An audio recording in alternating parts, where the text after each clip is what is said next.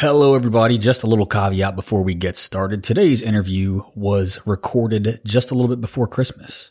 It is about the force the vote controversy. And that is, of course, now just a little bit dated. Unfortunately, I wasn't able to put it out on time because, well, I'm old. I'm getting old, folks. My eyes rejected my contacts. I was stuck in some old pairs of glasses that I owned and I was waiting on a new pair of glasses. I couldn't see my computer screen and I'm old and decrepit and it's, uh, it's just a few, uh, I guess a few short years away from prune juice and walking farts for me. But no, seriously, uh, I now have a new pair of glasses. I'm able to see my computer screen once again. I'm able to edit podcasts once again. So, unfortunately, due to some migraine headaches, some vision problems, and temporary blindness, I was unable to get this podcast episode out in time to make it relevant to the actual debate. But have no fear. It's dated, but still highly, highly relevant the debates that underlie the force the vote controversy are not going away anytime soon. We are seeing, in particular, the media personalities that have staked out various positions on the force the vote debate uh, only double down their claims in the uh, past couple of days since the speaker vote happened this past Sunday. As you will know, Nancy Pelosi was voted once again uh, Speaker of the House this past Sunday, just a couple days ago. And the revolt that was much uh, hoped for and called for uh, by the likes of Jimmy Dore, Briahna Joy Gray, and others um, did not happen. It did not come to pass. Some people are now, of course, histrionically claiming from the mountaintops that this makes them traitors and frauds and all the rest of it. I'm going to have a lot more to say about that in the coming weeks. I think it's very disappointing if we are serious about developing a an inside outside strategy that, um, you know, certainly understands the limitations of the squad. I myself have been quite, um, quite critical of many of the postures, in particular, the kind of faux woke radicalism, this kind of intersectionalism that, uh, you know, really betrays any real meaningful universalist socialist position. You know, I mean, it's it comes from the universities, it comes from the humanities departments and grad school seminar rooms. It doesn't come from the real lived needs and realities of the multiracial working class. And of course, I've been I've been critical about that. Okay, look, people. I, in large part, helped to popularize. I didn't, certainly didn't do it single handedly, but I very, in large part, helped to popularize anti essentialism on this new left.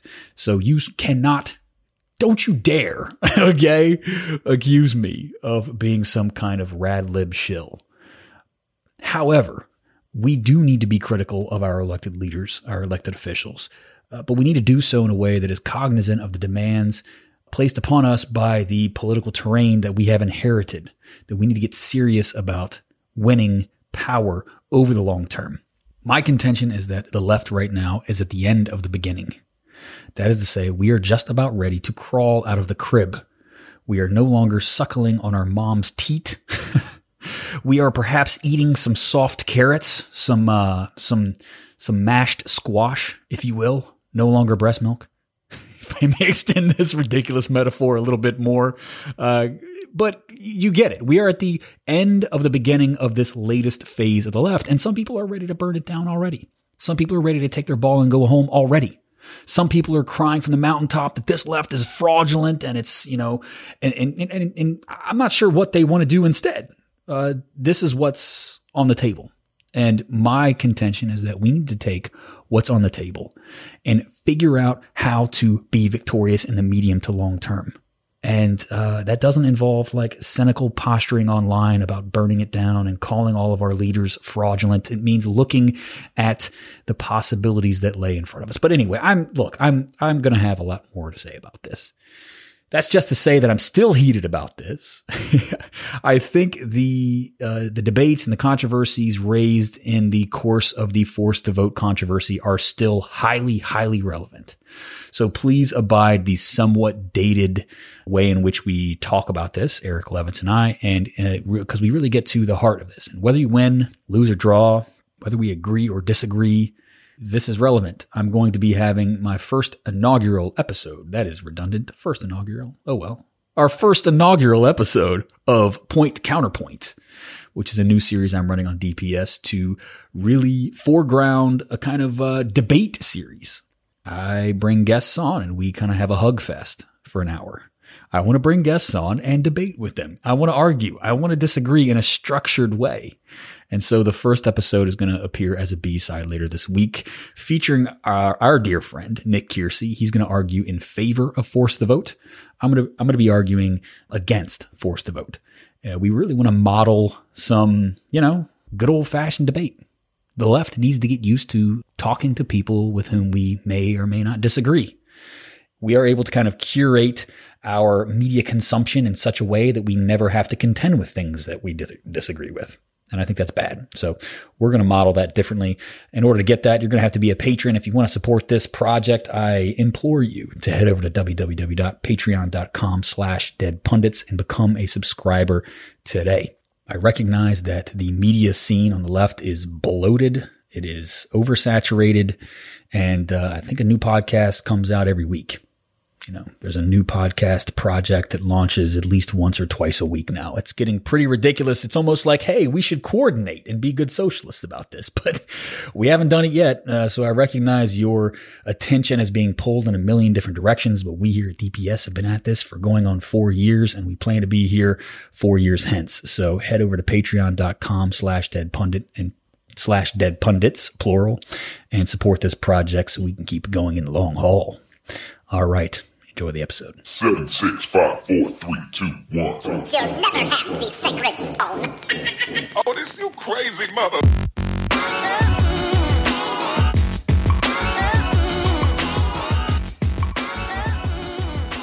Welcome, everybody, to today's episode of Dead Pundit Society. I am your host, as always, Adam Proctor, slugging it out post Christmas. Our bellies are full. We probably had a little too much to drink uh, perhaps we missed our families a little bit, but we're still alive. We're here. We're thriving. We're going to talk about politics a little bit today. Joining me on the program is someone that you guys will be familiar with, someone you know and love, or you love to hate, whichever be the case. I don't know how you could hate this man. He's such a sweet, sweet boy. Eric Levitz, thanks so much for coming on the show. Hey, yeah, thank, thanks for having me. Yeah, Eric is a staff writer at New York Magazine's Daily Intelligencer blog. He's a guy that I lean on heavily to kind of give me a dose of progressive reality. This is, again, a, a sort of a self avowed democratic socialist platform, but I've been hosting quite a number of kind of more kind of uh, progressive left journalists, people who probably spend a little bit less time reading Marx than I do, but at the same time are fluent in in the discourse all the same. And um, this particular topic that we're going to be talking about today, we're going to dig into this in just a moment, is something that is as heated as ever. And, and oddly enough, it actually doesn't really fall down on the same kind of expected lines that you may think, right? This isn't like a Bernie v. Warren argument. This isn't a, you know, a, a dyed in the wool democratic socialist Marxist versus a, a progressive uh, argument. Uh, this is something that tr- has managed to transcend all ideological and, and seeming strategic kind of backdrops. And that is whether or not uh, progressives ought to force a vote on Medicare for all on the House floor um, as a bargaining chip for pitching in a vote coming from the squad and the progressive uh, elements of the CPC uh, in favor of uh, Nancy Pelosi's speakership for the coming two years. Some of you will have read far too much about this on Twitter. Some of you will not, but we will foreground this. And I promise we're going to transcend the Twitter debates and talk more generally and broadly about the political forces in play and talk about the kind of arguments and the tactical and strategic positions. We're going to talk about our strengths. We're, going to talk about our weaknesses. And we're going to talk about what's kind of going on behind the scene. But the scenes, but you know, we can't do that without really talking about the discourse, capital D discourse. And unfortunately for all of us, and unfortunately for humanity, much of that does take place on Twitter. So bear with us. We're going to try to uh, treat this as fairly and as well roundedly as we can. Uh, that being said, both myself and my guest today do have a perspective, and I'm going to be pretty, uh, uh pretty, pretty pretty obvious about that one. Uh, but your piece, Eric, that appeared on the da- Daily Intelligencer blog a couple of days ago, uh, that we're recording this right before Christmas, so uh, this will still be relevant, I think, is called The Left's Most Naive Cynics Have Turned on AOC, where you outline the online outrage that has spawned up against AOC. Talk to us about your impulse for writing the piece This is a piece that I was a little surprised that you wrote, but I'm glad that you did. Tell us about why you felt like this was so important.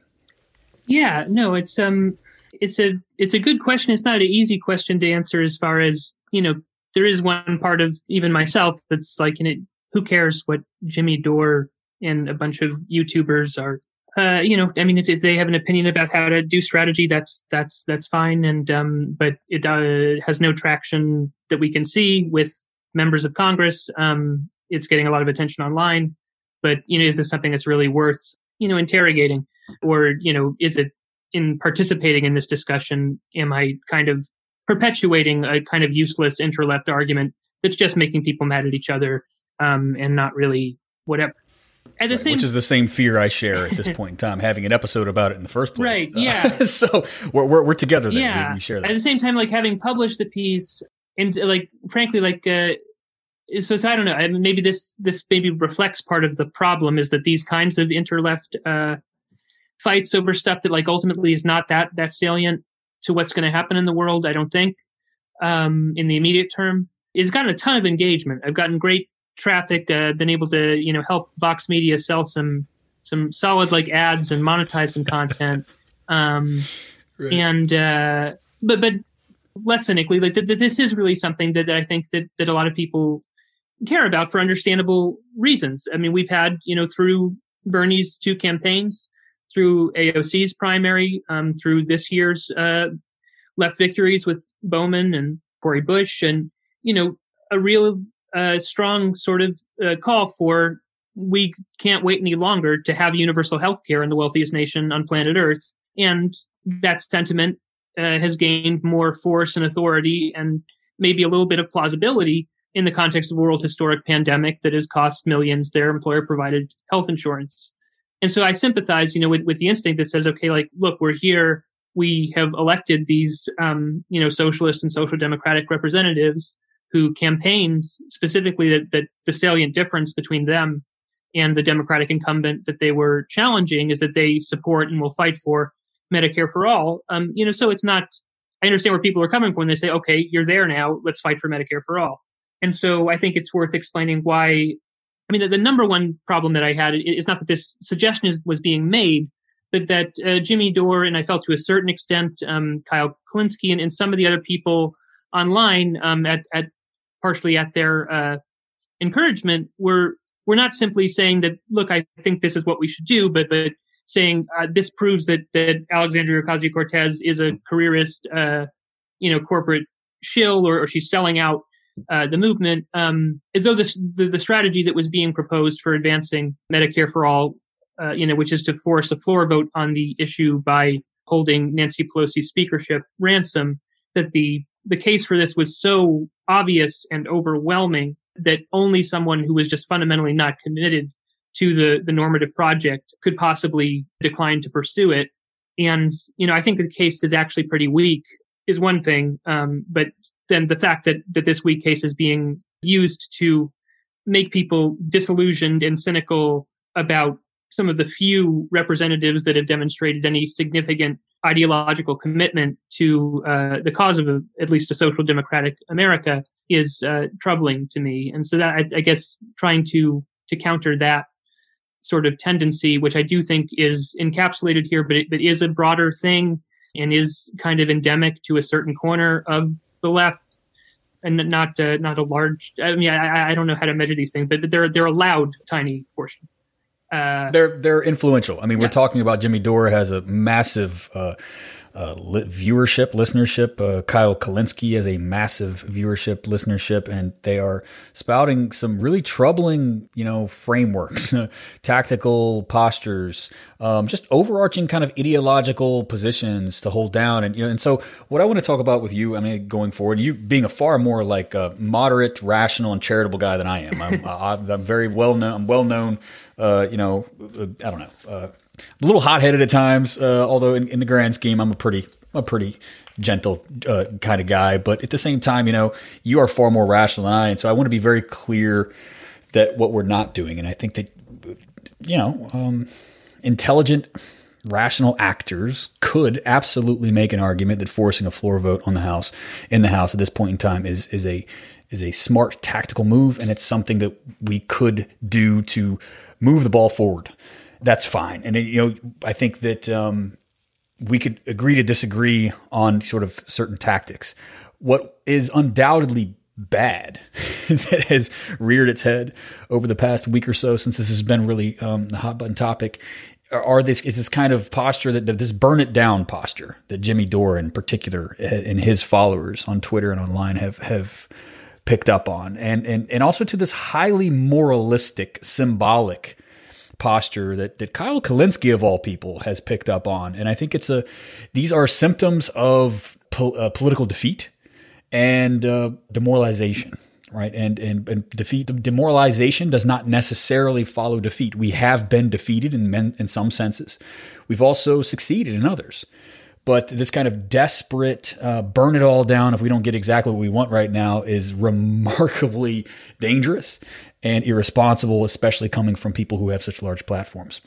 Uh, you do you quote Kyle Kulinski, who tweeted out on December 12th If your politics comes from a place of principle, then all the strategy talk is pretty silly anyway. now we can stop there. That's that's a difficult that's a wrong-headed statement anyway he say he goes on if you believe in something you fight for it and dot every i and cross every t if you lose okay but the act of doing everything in your power to achieve it is the definition of morality questionable assertion there as well in other words, your meaning and your purpose is derived from the process of the fight to achieve that which is ethically correct. If you're not doing that, what are you doing? What's the point of even being a politician? Careerism and self aggrandizement? It's so hollow. Whew, I mean, it would take a, a, doctoral thesis to unpack the claims, philosophical claims, and strategic and political claims, and personal claims that are being made there. But you know, in essence, we've just we're coming from a, a, dare I say, just very histrionic and desperate and demoralized place in all of this. Um, sort of claiming that we need to go down with the ship, claiming that uh, principles are should always and in every case outweigh strategy talk. Um, this is not politics. This is um, I don't know uh, some what is it? Navel gazing at the at the morality salon. Uh, yeah, uh, it, it's troubling. Is you know, anyone who listens to DPS uh, with any seriousness should be troubled by a lot that that we have just sort of laid out. And so, whatever you think about the floor vote, right? Whatever you think tactically, and however strongly you feel about those, I think that we should all agree. What I'm going to vociferously argue over the next hour is that we should all agree that these things are are very bad for a left that needs to get more serious about uh, taking power and then holding power and wielding it in in successful and long lasting directions. Yeah, um, I, I, think that um, one many aspects of that that that quote that um, or, or the the kind of thinking that the quote represents uh, that I find, um, you know, uh, problematic uh, is just that I don't think that um, that anyone. So I, I, think it's part of this phenomenon, or, or, or, I always think of the George Carlin bit about um, how you know when you're driving on the highway or whatever, like anyone who goes faster than you is a is a maniac, and anyone who goes slower is an idiot. Um, right, right and uh, which is to say that that like everybody is even the people who are saying that they are like making no compromise to um uh you know alleged pragmatism uh when in in light of just the moral urgency of, of the things that they believe in like everyone is is made i mean like you know medicare for all is a compromise from a actually socialized healthcare system right with with government providers um like the nhs um, but even prioritizing Medicare for all over, uh, you know, like I sort of say in the piece, there's, I believe, like uh, I think it's 26 million um, official refugees uh, in the world right now. Uh, the United States, um, you know, uh, has, has has ample. Uh, it, it, could really rescue a lot of um, declining cities in the U.S. if, if we allowed just just took in en masse um, all of these people who in the, the increase in overall human welfare of bringing these people who are you know currently being warehoused in these terrible conditions uh, to the United States enormous, right? Um, but but there's a recognition that political reality you're not going to at least bring everybody uh, over here.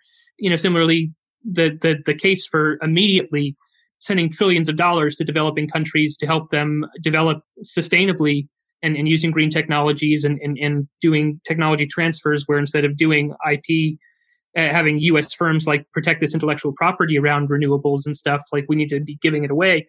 There's like a lot of stuff that, that probably like utilitarian calculus, like, holy shit, that's way more morally urgent even than Medicare for all. But we're not doing that because there is a sense that like, you know, ultimately, uh, you know, and as some of the advocates argue, that Medicare for All is, in the scheme of radical reforms, a relatively popular one and, and, a relatively politically imaginable one, at least relative to the things that I was just describing. But so we're all, whether we're like conscious of it or not, I think everybody in this conversation is making strategic calcul- calculations of some kind. It, so I, I think ultimately it is not a disagreement in principle about whether whether it is permissible to deprioritize morally urgent causes uh, to secure more limited but more probable gains. I don't think that's something that actually that that Kulinski actually disagrees with with AOC about.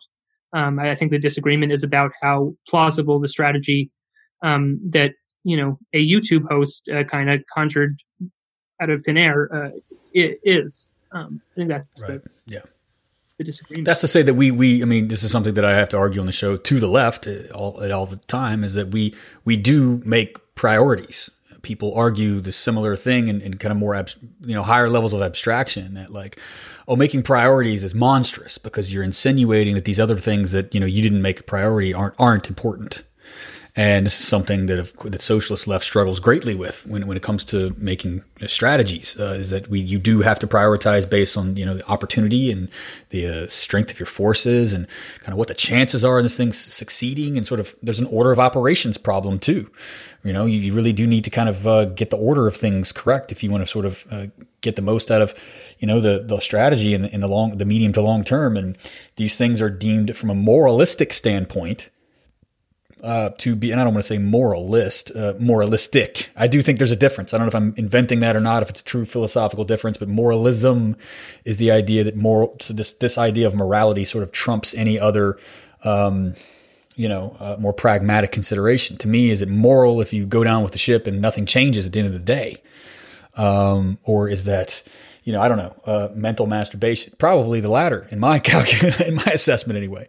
Um, but that's to say that, you know, um, this moralism uh, gets in the way of any serious tactical or strategic debates or, or, discussion that might get us, you know, actually further to the cause, further to the, the outcome that, that we deem to be the moral outcome.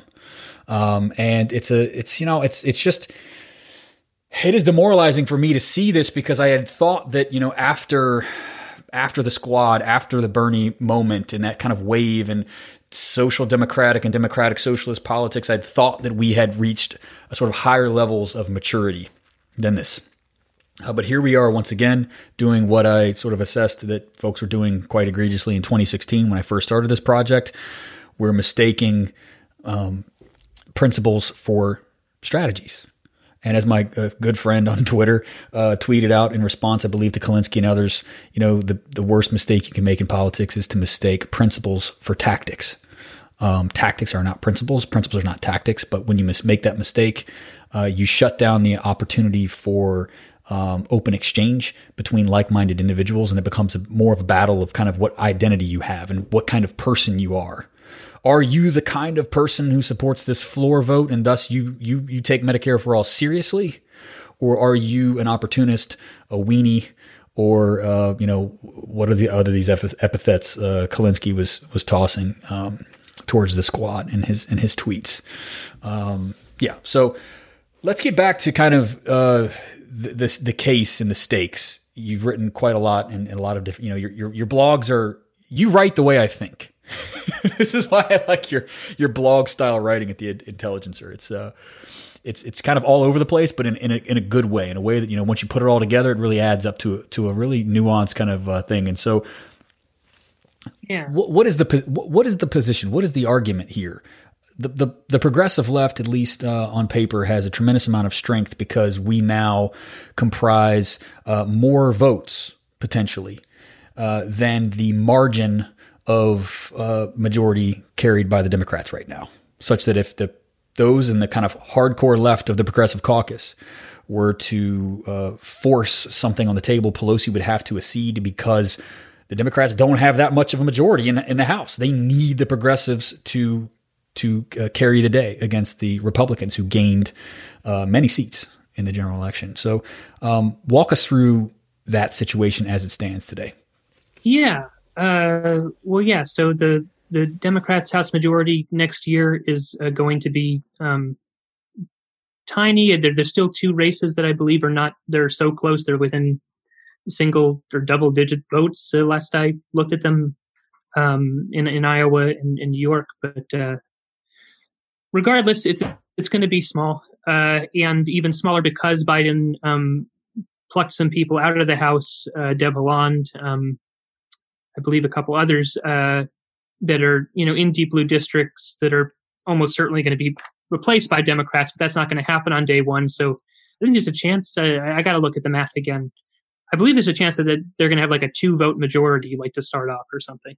Um, so yeah, part of the idea is that uh, the squad is not you know that large, but it is it's more than two votes. Um, and so if Pelosi wants to retain the speakership, then then you uh, you can effectively um, potentially deny it to her. Um, uh, and I think that there is been some you know horse trading going on between progressives that maybe the broader progressive uh, you know house progressive caucus is is, is even is significantly large um, uh, and pelosi um, but yeah I, I mean I, I didn't really focus on this aspect of it that much in the piece but but you know it, it follows that if if the squad can hold uh, pelosi speakership hostage well, well so can any group of problem solvers that doesn't want to take a vote on medicare for all. And so I, I don't know. And then uh, if you do deny the speakership to Pelosi, there are um, people uh, who are ostensibly to her right, at the very least, who represent districts that are are less liberal um, in terms of or the less safe uh, behind her that, that, that, are also potentially um, or certainly uh, going to be younger. And and one of the you know like Biden to an extent, if you're going to have a um, a moderate establishment figure at the top at a time when when your faction is not particularly powerful yet, uh, but maybe is building power over time, you probably want an older person in that sort of uh, seat uh, rather than you know Hakeem Jeffries or or someone who is in a position to hold it for decades. So there's costs. Yeah, I, I didn't really focus on this part, but just the, the fundamental logic uh, uh, of do we actually have the leverage to to force this if we decided that was what we wanted to prioritize above all else is is not totally clear to me. Right, and I'm uncomfortable. You know, I'm uncomfortable glossing over it entirely, uh, even though you, as you rightly point, you're you're tracing the argument as it has emerged from Dore to Kulinski to someone we haven't even talked about yet that we will very soon. And I know some of the people are screaming in their smartphones, wishing that we would. Who's made a more rational case, I think, uh, certainly a less histrionic case, uh, Briahna Joy Gray. Um, but those three people sort of gloss over this as well, and I think it's important that we don't.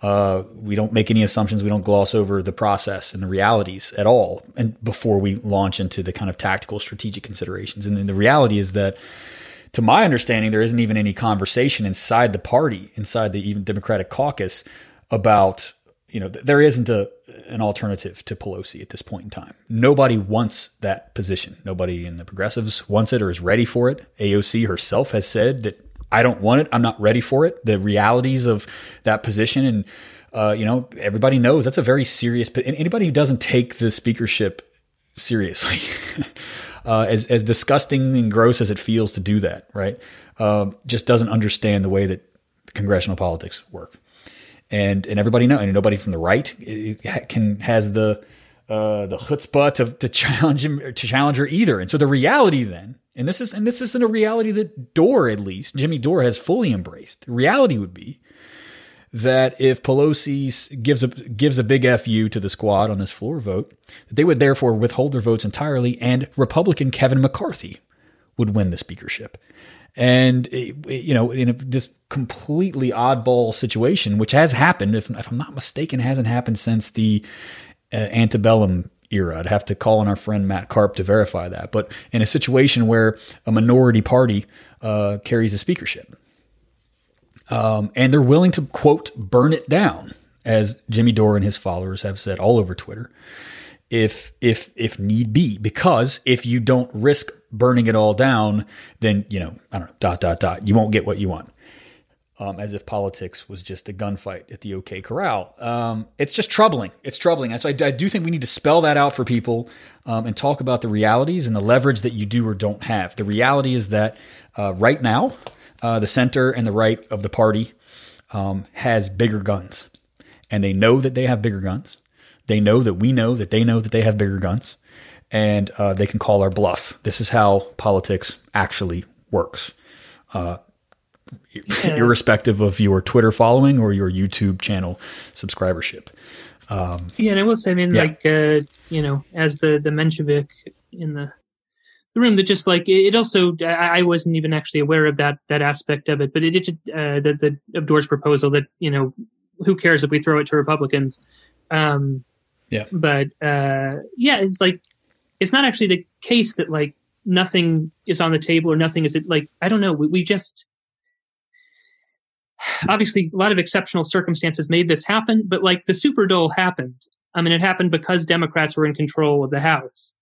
Like I, I think if Republicans had full control of government, there would have been some level of income replacement. But there's there's no way that you would have had six hundred dollars a week um, for unemployed people that made a, a tremendous difference, um, both in the personal finances of Americans. I mean, the, between the cash payments and the UI, we saw the America's poverty rate uh, hit its lowest level on record this year in the middle of mass unemployment in a pandemic, which is just in terms of substantive benefit is big, but also it seems to have had a, even though the, the benefits egregiously were allowed to phase out, it seems to have changed a little bit what American voters can imagine getting from their government or willing to expect from it, which I think we've seen in widespread calls for another round of checks that force that into the the conversation into the, the legislation when congressional leadership initially did not want it. Um, and obviously, Trump has now brought this to even greater attention. But anyway, it's like things are achievable. And like blue states where Democrats have full power are doing $15 minimum wages and doing things that, like, you know, and, and in healthcare specifically, it's like, you know, the difference between a Democrat or Republican being governor of Louisiana and Kentucky is like more healthcare for uh, poor people, more public healthcare with very low out of pocket relative to, to private insurance. So there's just it's not like the thing and but but there's there's stuff to potentially win such that like the idea that there's no difference between having speaker Kevin McCarthy or speaker Nancy Pelosi, you know, it just uh, I mean I, I don't know, it's exasperating to me. But it's exasperating, but I mean that that is I mean he's said it many times. The argument I want to go further to to put as much meat on the, this bones as I can to you know again let's steel man our opponents uh, rather than straw man. You know, the argument is there, therefore, Kevin McCarthy would be just as good as Pelosi over the next two years because uh, if we don't stand up to the Pelosi wing of the party, whichever whatever that means, at this point it's it's just the Pelosi party. just single handedly seems to be negotiating all this stuff. It's a very strange yeah. situation to be in, but uh, if we don't stand up to Pelosi at this point, it seems inevitable that that the Democrats are going to lose big in 2022 in the swing election, and uh, we'll be out of power anyway. Um, and and so it's this kind of um, it's a seemingly like that. The problem with this is that on its face, it's sort of it's a, it's posing, and it, maybe that's not a very charitable word to to call your opponent's posture a pose, but in my estimation, it's posing as this like um like sort of uh steel minded uh steely steely minded uh pragmatism of like uh, you know, adequately dealing with one's fate, you know, eat, you know, sleeping in the bed that's made for you. And well, you know, hey, what are you going to do? Uh, we're going to lose in 2022. We either do this or we're going to lose. So sure, McCarthy as a speaker would suck, but we're going to lose anyway. And this is the way it is. And look, you, you pick your, you choose your own adventure here, folks. You either get the floor vote or, you know, none of this matters anyway. So it's it really does present itself as this, you know, um, nuanced, kind of a serious, pragmatic assessment of, of what's really happening. And yet, as you allude to in, in other parts of your uh, piece here, there's actually no reason to believe that that that's the case. There's no reason to believe that the Democrats and even progressives uh, can't make very serious changes in the coming two to four plus years. Is that right? Yeah, I mean, a couple thoughts on that. Uh, mean, one, a decent amount is contingent on whether or not uh, Democrats are able to eke out this bare Senate majority um, by sweeping the Georgia runoffs. If that happens, uh, you know, pretty encouragingly, like this week after the $900 billion stimulus passed Congress, Biden said, you know, I consider this a down payment. You know, I, I think there has been this real shift in the common sense of economic elites, uh, or rather, uh, elite economists about there is a sense of, you know, it was already eroding during the Trump era when Trump did his tax cuts and then did giant military increases, which also were accompanied by increases in domestic spending because he needed that in order to lift the caps. Um, anyway, he did a giant fiscal stimulus at a time when a lot of center left economists had declared us to be very near full employment. Um, you know, that if we throw any more, uh, much more demand into the economy, if we let the unemployment rate fall a little bit more, we're going to have like a inflationary spiral eventually. Um, this didn't happen. Then you had the COVID pandemic, which forced Congress to confront like just how much fiscal capacity the U.S. actually has. Um, granted, it's it's strange circumstances, but uh, in terms of consumption being depressed by you know large sectors of the economy being taken offline, but um, but nonetheless, this has all like affected a situation where Joe Biden, former deficit hawk, is now like saying, you know, we've done, I believe, uh, we need to go go look again, but but we're, we're like close to three trillion dollars, I think, in terms of total fiscal stimulus between the CARES Act and this and he's saying, you know, that's just a start. Let's do more. Um, so anyway, there, there's there's stuff to do at, at, the very least in terms of just putting more cash in people's pockets. Separate from that, the thing that that about that 22 uh, midterm, you know, and I, I can sometimes lean towards fatalism in terms of projecting out certain demographic trends and Democratic support, and you know this this almost um, almost like law of physics of the president's party losing seats in midterms.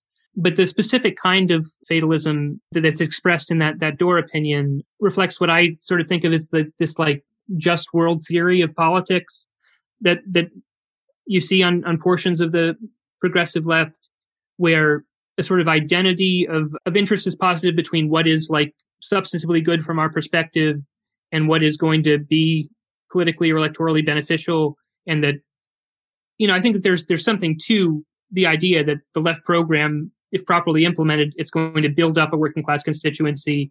It's going to you know that, that the neoliberal course was ruinous for the democratic party i think there's like a lot of like really sort of valid premises that are then extrapolated really sloppily and in ways where you know i find myself kind of feeling sort of refreshed by um, some of like the anarchist sort of ultra like non-electoralists who I mostly disagree with about everything, but they're at least sort of clear-eyed about the fact that like uh, we don't have a very responsive or democratic or functional electoral democracy. I think they're wrong about like the uh, importance of contesting for power within it, nonetheless. But you know they're very clear about you know we live in a bourgeois democracy, we live in class society, and it just it isn't the case that like um, standing up for what's right you know that outside of the channels of campaign contributions or whatever um, that the that the the capitalist class doesn't have cultural power and uh, economic power that it can use to influence how voters see the world, and that actually it can make you know some of the things that we want to do potentially politically problematic. You know, not that we need to be totally fatalist about that, but but just the the baseline premise that like if we don't do there's a, like such a tight correlation between well of course if we don't do what progressives say that we should do definitely uh, we're going to lose elections um, is a I, I don't think it's a very serious or very materialist analysis of electoral politics. And this is where you get sort of people throwing poll data, polling data at you. And this is again where, as you were speaking, it sort of made me rethink what I said in the opening here. You know, in the opening, I said, "Well, it's really disappointing that you know what I thought to be a, a what I saw to be a fairly mature and maturing even uh, left." You know, during the primary process and over the past four years has just sort of devolved into this uh, sort of moralistic mass on Twitter. Um, you know, and, and maybe maybe there's more continuity there than I give him credit for, because where else did we see this kind of like uh, like this overinflated uh, hyper hyper quoting of polling data? Well, we saw it during the primary, right?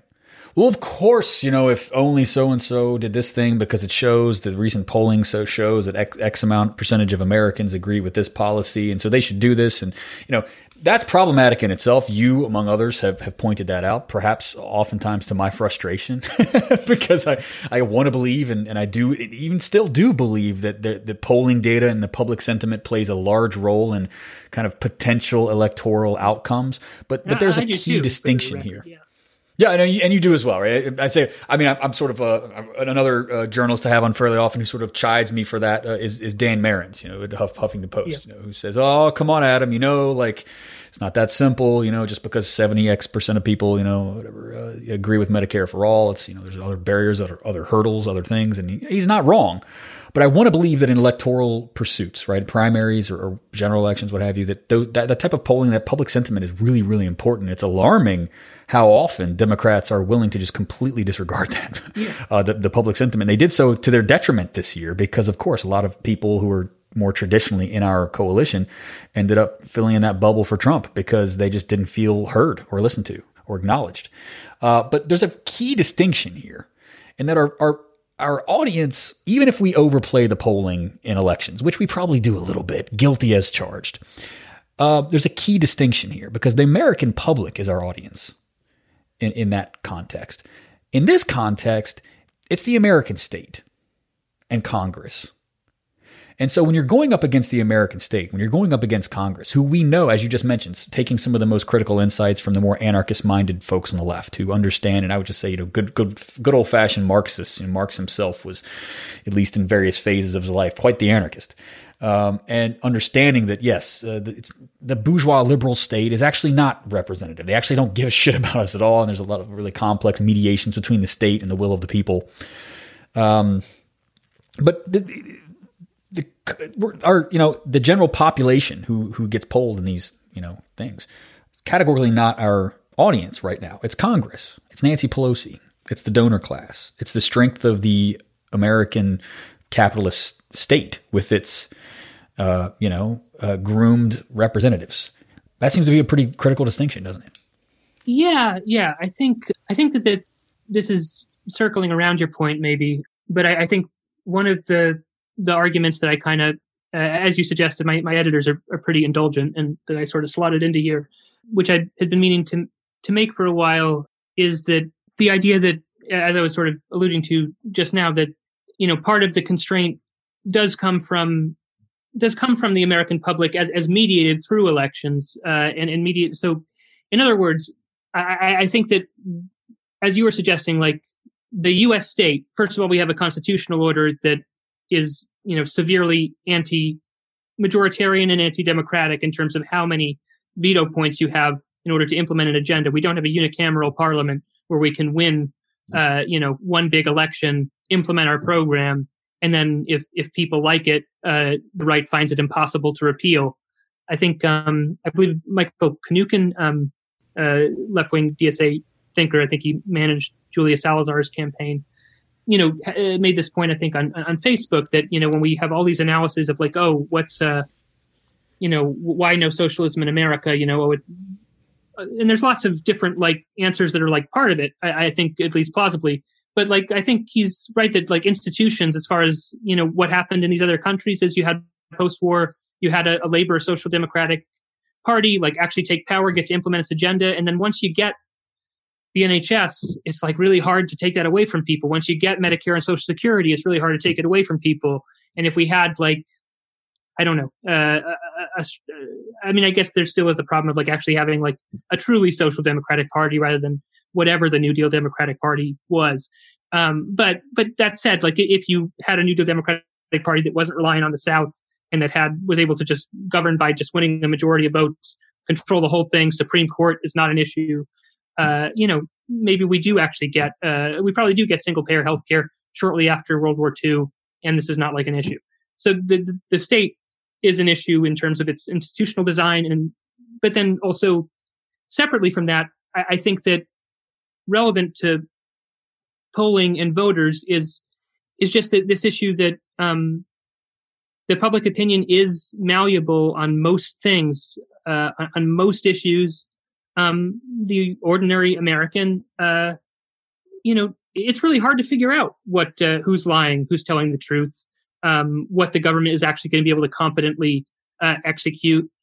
Um, you know, and, and there's like genuine uncertainty of like, okay, you're saying that you're going to raise my taxes, but my premiums are going to go low, and my coverage is going to um, maintain its current quality because I am one of the majority that does have employer provided insurance of some kind. And maybe it's shitty, it is shitty, but at least I know, like, I know who to go to when I need, you know, uh, my pharmaceuticals and whatever. It's not firm enough that uh, opinion, or at least, at least in terms of like hypothetically, I was speaking specifically about Medicare for all there, but across issues, like a lot of issues, opinions very malleable. And if you have actors who have tens to hundreds of billions of dollars to spend trying to influence public opinion on the issues um, because you are existing in a capitalist society with wild disparities in the distribution of wealth, um, this is going to bleed into the, the, political system, even if it's not working through the channel of direct donations to Democratic uh, office holders. Um, it, it, can go through the channel of messaging to voters, and then from voters punishing uh, progressive office holders. And I think that this is relevant. This is like I think probably one of the more controversial points in my piece because it is it it has utility to centrists who want to uh, say that see here's why I can't you know uh, take on these these special interests you know uh, but I, I, think it has utility as far as as far as strategic thinking and as far as avoiding this like personalism and moralism about you know we have just Democrats why why are they opposing our priorities you know because they are corrupt um, because they are reactionaries. And in, in some issues, that absolutely is the case. But I think it is important if we are trying to figure out how do we influence these people, how do we get them to do what we want to do. I think that there needs to be some recognition that there is a decent amount of incentive um, for especially marginal members of Congress, ones in competitive districts, um, to try to figure out how to win reelection. Um, they can get that wrong, certainly. Uh, it's, it's, a very hard thing to figure out but there there are incentives to try to respond, um, and there is not like no ev- no reason for them to to be concerned about uh, endorsing you know a fracking ban if they represent an area of the country where uh, that provides jobs uh, you know or medicare for all if they represent uh, you know a district with uh, you know large insurers in it or with um, you know just a, a very powerful uh, hospital or doctor lobby or whatever. Like you know the, these things and so i think part of the, the question of, of, the knot that we're trying to untie in advancing our priorities is figuring out how to um how to make it so that that that potentially on the fence people are not going to be afraid to support um, our priorities. And i think if we begin the analysis from the reason they don't support it is because they're basically evil um, I, I, think that that leads to sort of the, the, kind of strategy that Dore is describing, which is kind of a, an expressive, um, you know, gesture of rage that, uh, you know, I guess you can tell a, a kind of convoluted story about how that ultimately builds mass power, but, but I, I, I just don't find it very plausible. Yeah. Right. You, again, this is why I bring you on the show. Uh, you say expressive, I say histrionic. uh, different key differences with different uh, you know uh, resonances. But no, I, I I wanted to let you go on. I was going to let you go on as long you, you, you no you, you could have gone on for twenty minutes. You didn't know that. Now you do. But yeah. maybe you maybe you you messed up. You could have had the mic for for the next forty five minutes. I was going to let you go as long as you wanted because. Um, what you're essentially elaborating there is what I call here in these dusty networks over at DPS, uh, these dusty airwaves, uh, call that state theory. You're in essence, you're, I mean, that's what you're doing. You're, you're elaborating the kind of structural, kind of the complex interaction between structures and agency, uh, and, and the kind of, uh, you know, the institutions that we have and the kind of way that the economic and political interfaces with one another under our constitution, under a liberal capitalist state. I mean, you know, we could go on in super hyper abstract, sort of abstruse, whatever directions is all day, but, but in essence, like, you know, that's what has to ground all of our politics. That's what has to ground all of our strategy. And you know, one thing I thought, you know, I, I, didn't bring you on to talk about state theory. You're a you're a serious journalist, not a fucking you know dusty academic like me. Um, but uh, yeah, not not a, not a blowhard academic like me. But um, you know, it does matter in terms of like it, it makes me wonder like what is I didn't intend to ask you this question, but you know you've already kind of uh, speculated a, a, certain kind of really actually very sophisticated state theory, something that I think comes out of like uh, like um like a uh, the elite elite theory of the state, you know, something like a C. Wright Mills uh, talked a lot about, and other people in, in, an even more sophisticated way. I think German Klaus Offe talked quite a lot about um, the kind of contradictions of um, democratic representation with the need to you know raise money and get elected, and, and of course keep the state solvent while you're taking on the capitalist class is like a very difficult thing to do. And it's contradictory. It's hard. It's hard, folks. It's hard. It's not just about what's in your heart. Um, um, what what is the kind of worldview, the kind of state theory that that the Jimmy Dores and even Briahna Joy uh, uh, Gray, what is the state theory that they're operating from? What are the what are the grounding assumptions uh, that they're that they're working from? Yeah, um, That's a tough question because I, I, don't know the answer. I, I started to say like they don't have a state theory, but to me, it's like you know you can't. That's like not having an ideology. Everybody has an ideology. It's just right. You know, the, well, the, people's ideologies that are strongest are the ones who are pretty damn sure they don't have one. That just points to the fact that no, yours is pretty yours is pretty powerful, my friend.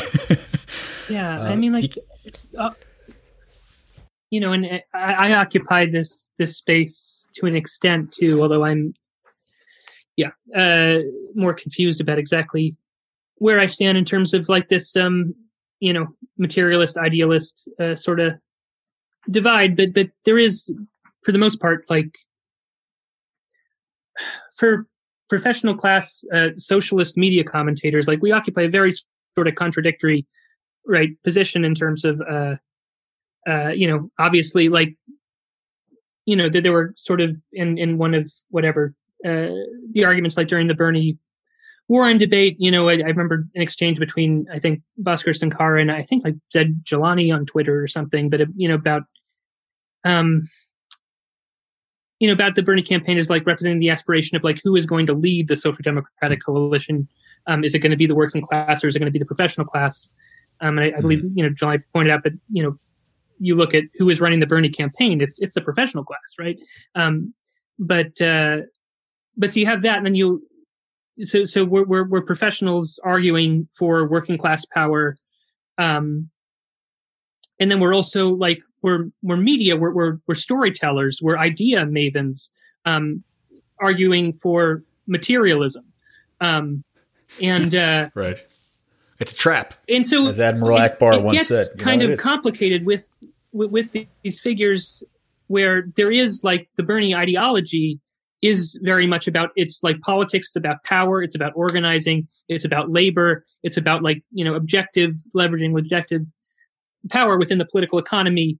Um but like how do we do that? Um well we're we're all like you know talking heads. Um and so it it, it gets to this contradictory position where it, and maybe i i misread but but my reading of of uh, briahna uh, joy gray's uh, article um making the case for forcing a floor vote what was the idea of it, it did reference like when it was trying to sort of gesture at a story for how this actually results in single payer was you know we need mm-hmm. social movements we need to leverage labor we need to um, you know potentially leverage the threat of a general strike um, but like how do we get from from here to like that level of organization and militancy it's like we we force a vote and leverage aoc's ability to um to really garner media attention and um, and use the spotlight in this moment of acute crisis uh, in order to um, and i think that is kind of you know i mean to be fair that that is part of the theory of the bernie candidacy itself is like we're going to have this bullhorn at the very top of us politics um, and and this clarion call is going to abet um, the building up of organization institutions which i think is still like a, a pretty reasonable view, I think you have had a buildup of left wing or, organization and institution building. It's just it's it's small and slow, um, and I don't think that it's it's not the kind of thing where you're going to do that. You know, between now and mid January, you're going to have uh, you know labor across the United States prepared to to engage in a uh, illegal general strike to um to, to win a healthcare policy that many unions oppose. Um, right. It's just like exactly. it's just not where we are. It's. I mean, so it, it, seems that you're you're pointing to a really, and it's funny because you know had you had you been making these arguments, you know, um, I don't know, pre-COVID, pre-Bernie dropping out, like we might have had a fist fight on our hands. but but in the wake of all that's happened, right? It's undeniable that it's like even inside this Bernie coalition, there's been this fracture, and there's a, there's one group that sort of again because I, I still wholeheartedly believe in the at least the abstract idea of Bern, what Bernie referred to when he talked about a political revolution, the idea that you got to put your ideas out there, and then by the strength of putting the ideas out there and organizing reaching new people and sort of engaging with people's um, creative uh, you know potentials and uh, working together, and uh, we can open up new avenues of possibility throughout that throughout, through, throughout the course of of that uh, that striving. There's a hope there. There's a hope that when you put this out into the into the ether, be they through the media channels, to you know labor organizing, community organizing, what have you. There's a hope that something new and, and more capacious might materialize. Uh, but then there's there's a that's that's I I'm, I still absolutely in that camp. Yeah. Okay, don't don't say Adam. Oh, Adam's lost, and I, and I, and I trust that you are too. Um, yeah, Don't say Adam sort of lost it. He's uh, you know become demoralized and now he's sold out to the establishment or what have you. No, I absolutely wholeheartedly still believe in that and the potentiality there. But then there's another camp here, and it seems like Briahna's there. Seems like David Sirota is there to some extent. Uh, and these are key players in the Bernie campaign. Perhaps not senior players, but they're in the campaign. Um, where they seem to to to go much further than feeling like you know there's a hope for potential there, and they seem to be certain that if you do this, then that will happen. And it's it that's it's that certainty which I have called perhaps uncharitably magical thinking that I think really mars the side of, of, this side of that that particular debate. The certainty that because X amount of people are for Medicare for all, then dot dot dot that will happen. Uh, Briahna's, you know, um, again, this kind of tenuous, kind of contradictory location, uh, class or political social location of the media presenter in America is, you know, her her solution on the Katie Halper show on one of the live streams was that well, if you got enough rappers to talk about this, and you got Justin Jackson of the LA Chargers to talk about this, and uh, I don't know if maybe LeBron James would tweet about it, and you'd get some uh, some concerts and some big kind of uh, media attention, then maybe we could really change things. I, mean, I think that would. Be But be- isn't that just like you know the case of where if if you're a hammer, everything looks like a nail. If you're a media presenter, everything looks like some kind of media backed PR stunt. I mean, I, think that would be useful. Like, I think it would help. Sure. Like, if, if LeBron James no wants to become a democratic socialist, that would be great. uh, right. I mean, again, but, it, um, I mean, I guess my question is, what's stopping us from doing that right now? What what, what would guarantee that? It's, it's that certainty, right? Then I think there's a difference there between the kind of dialectical potentiality to get nerdy here, dusty for a second for the for the old heads out there.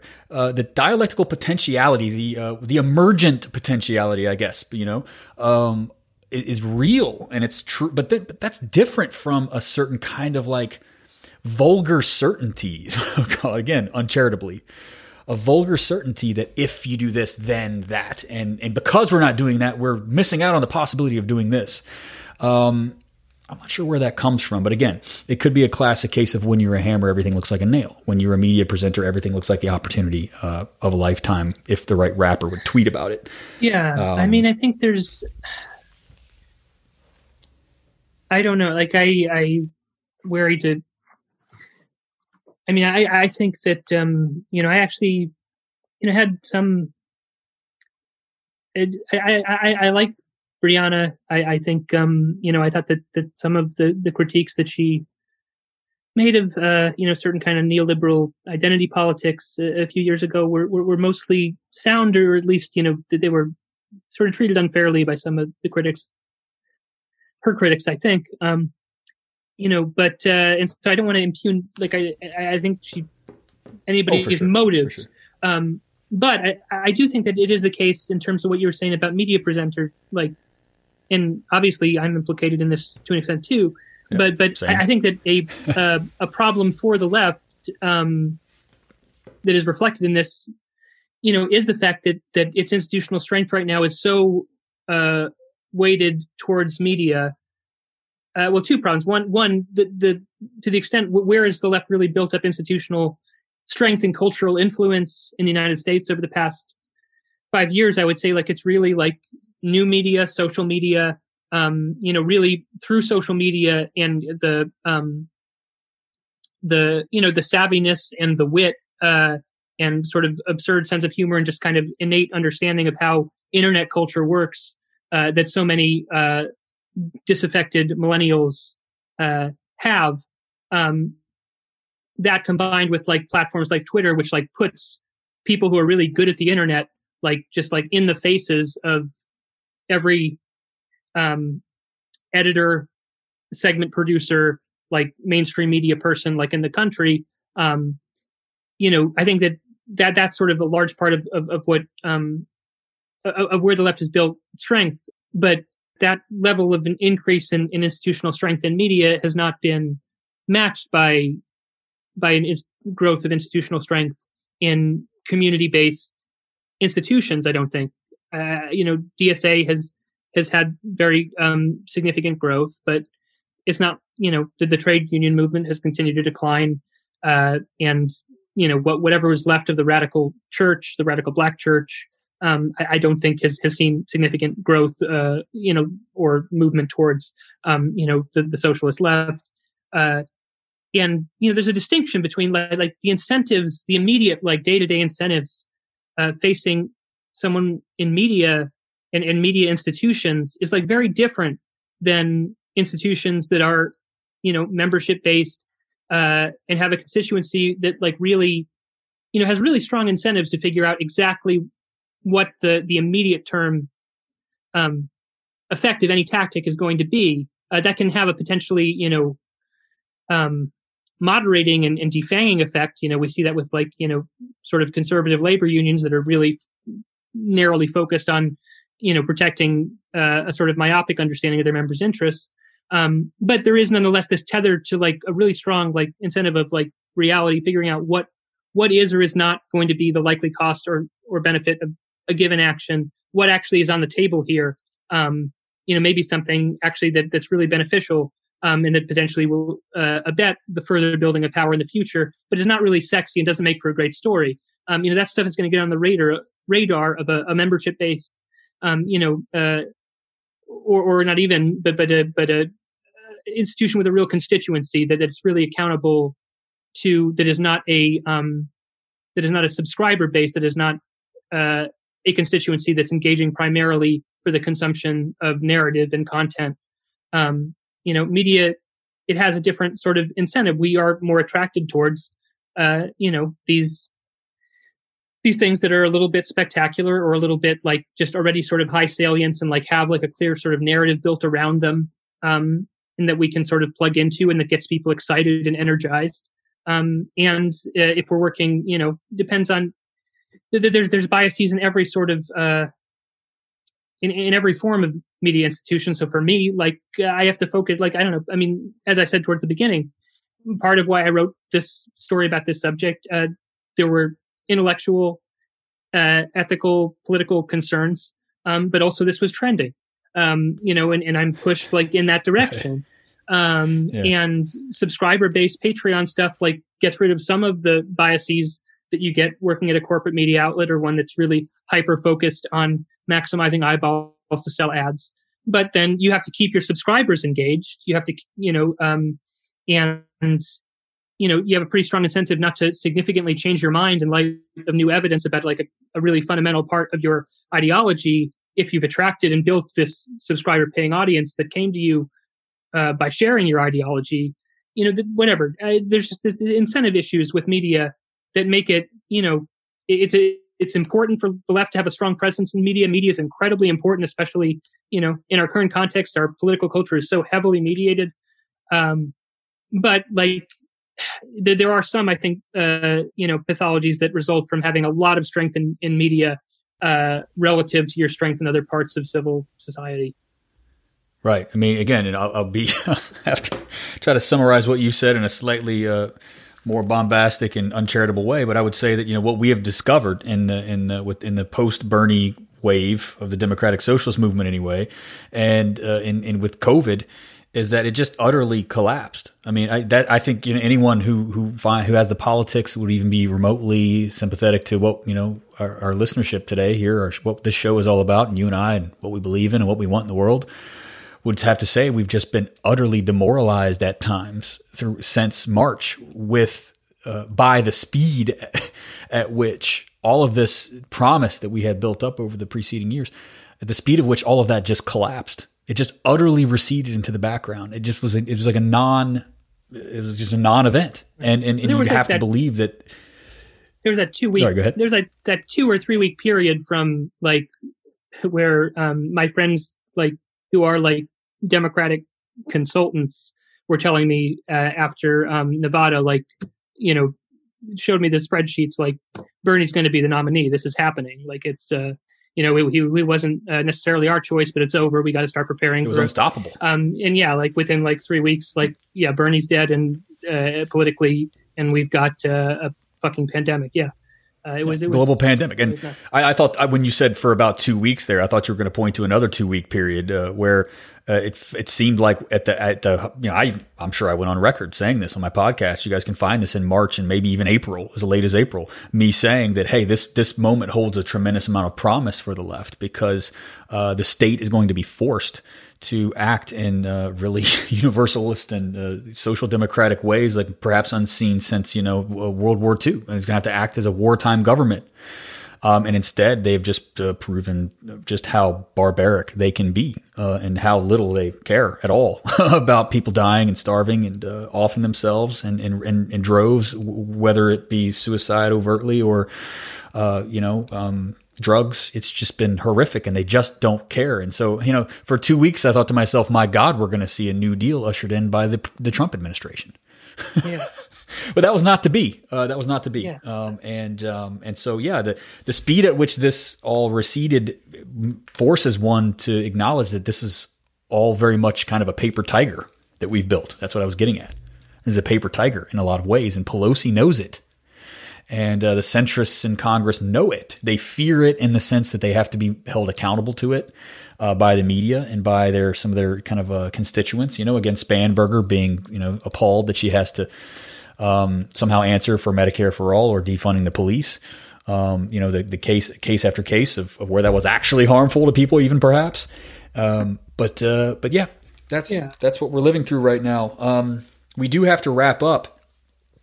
What's the let's let's play this game. What's the strongest argument that these folks make?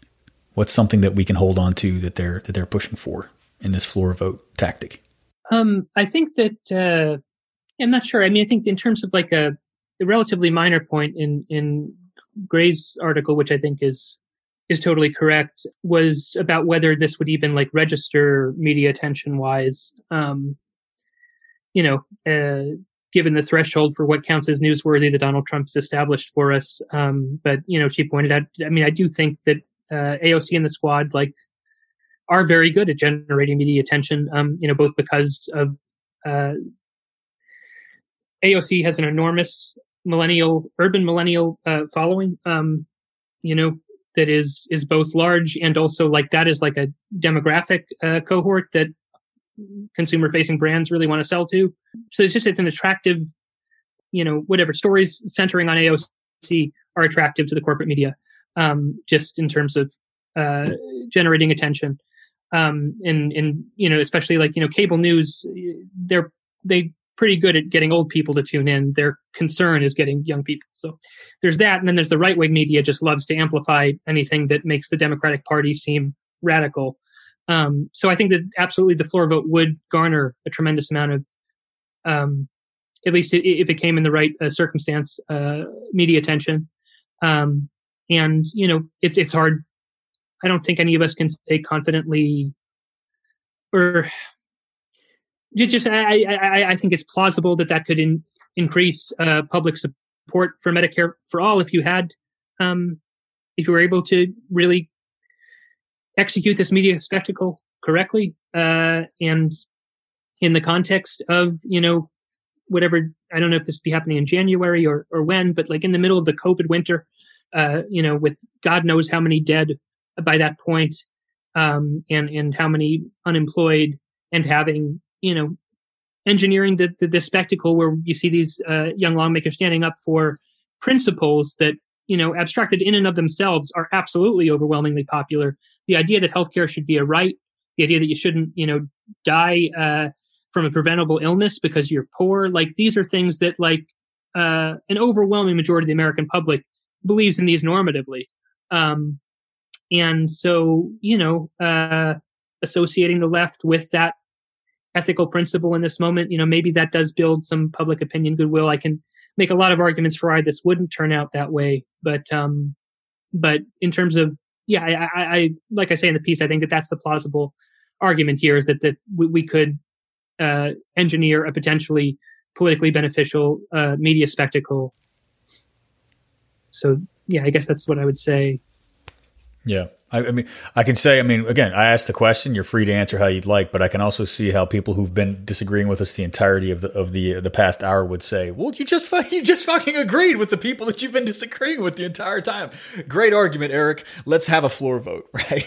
Yeah. Which is what we've been arguing against the entire time. Of course, we'd have to lay out, you know, the the uh, the, the, the potential pitfalls and the downsides. Right. And again, I think like the what the, my biggest issue here is yes, okay, absolutely. Pelosi's a monster. I mean, she absolutely she has just complete, almost single handedly held back so much that this party could have achieved and, and will could could achieve in the next two years, no question.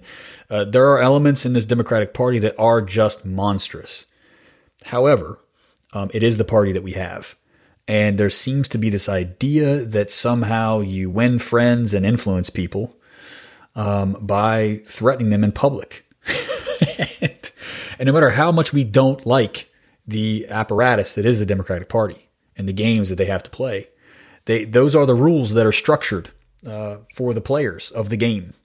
It's no different than the the kind of complex social and professional uh, mazes in which we find ourselves that we have to engage in and play play with. It's funny the people who, you know, I mean, okay, this, this, might seem cheap, but there's some really great, like, you know, I don't know, memes and TikToks and Instagrams that were going around about people who were saying, oh, the government can't tell me what to do. Fuck you. I ain't wearing a mask. And then they get in their car and put on their seatbelt, you know, dutifully. it's like, but I mean, the same could be said about these people who are who are denigrating AOC for like playing by the rules or whatever, and not burning it all down and shit talking Pelosi and the leadership in public, you know, um, and yet they you know, go about their lives, be their personal lives, professional lives, like whatever have you in their political organizations, perhaps even. And they are very much game players and recognize that like they don't get to make the rules. They do have to play by the rules. And you might want to sort of bend the rules. You might want to change the rules, but you don't do that by just, uh, you know, I don't know, uh, flinging the uh, metaphorical game board with all the pieces on top of it across the room and, and storming out of the room. Um, that's the part that, that troubles me is that there isn't an awareness of of the game. And we had better get very serious about playing that game and winning the game um, rather than you know taking our ball and going home. I don't know. Any parting words uh, for the folks about um, you know any any barricade speeches? I know that's not your style uh, but speak now or forever hold your peace. Um, yeah no i think that you just offered a pretty good uh, good summation. Um, and by forever hold your peace, I mean we'll have to wait uh, probably what approximately two hours until your next uh, blog comes out because you write faster than most of us can read. yeah, yeah. Hopefully, I've got uh, got a couple days off here with uh, the Goyim holidays. So, um, well, you're welcome for this. yeah. No, I appreciate. Uh, I know you're oppressed. It you're oppressed uh, with you by in, in, in, many ways, but that that's a gift. Yeah, no, uh, you're welcome. I mean, I, we will eventually win the war on Christmas. Um, Soros has an excellent battle plan, but I don't doubt it. You guys play the long game, not like us. You know, we uh, we burn we burn it all down. Uh, but yeah. anyway, I appreciate you coming on the show. You know, I mean, again, you know, again, you know, I think rational minds can disagree on this point, but but I do want to be sure that you know at the end of this what we're, we're both insistent on is that this is a tactical, strategic question, not a moralistic one, not a not a, not even a principled one. And uh, I, I, do I, I think both of us would deeply and desperately like to see the debate take place on those grounds. And and again, this might be a, a sort of a, a, muck up that will disappear and we'll laugh at about it three years. Remember that thing we did about the Dore thing? Yeah, that was wild. You know, how many left dust ups can we sort of uh, talk about and joke joke off uh, uh about and you know laugh off about in those ways. Many, many, many. okay, there's a new one every two weeks. But but the structure of what's what's unfolding in the course of this very uh, you know time uh, you know what's what's the word uh, very disposable uh, discuss, talking points. The structure of these talking points will will haunt us for the coming years. So I think it's important for us to wrap our heads around. So thanks so much, Eric Levitz, staff writer with the New York Magazine. I'll link to his work on this, and you guys should really uh, follow that man. He's a he's an important read. Thanks again, Eric. Yep, thank you.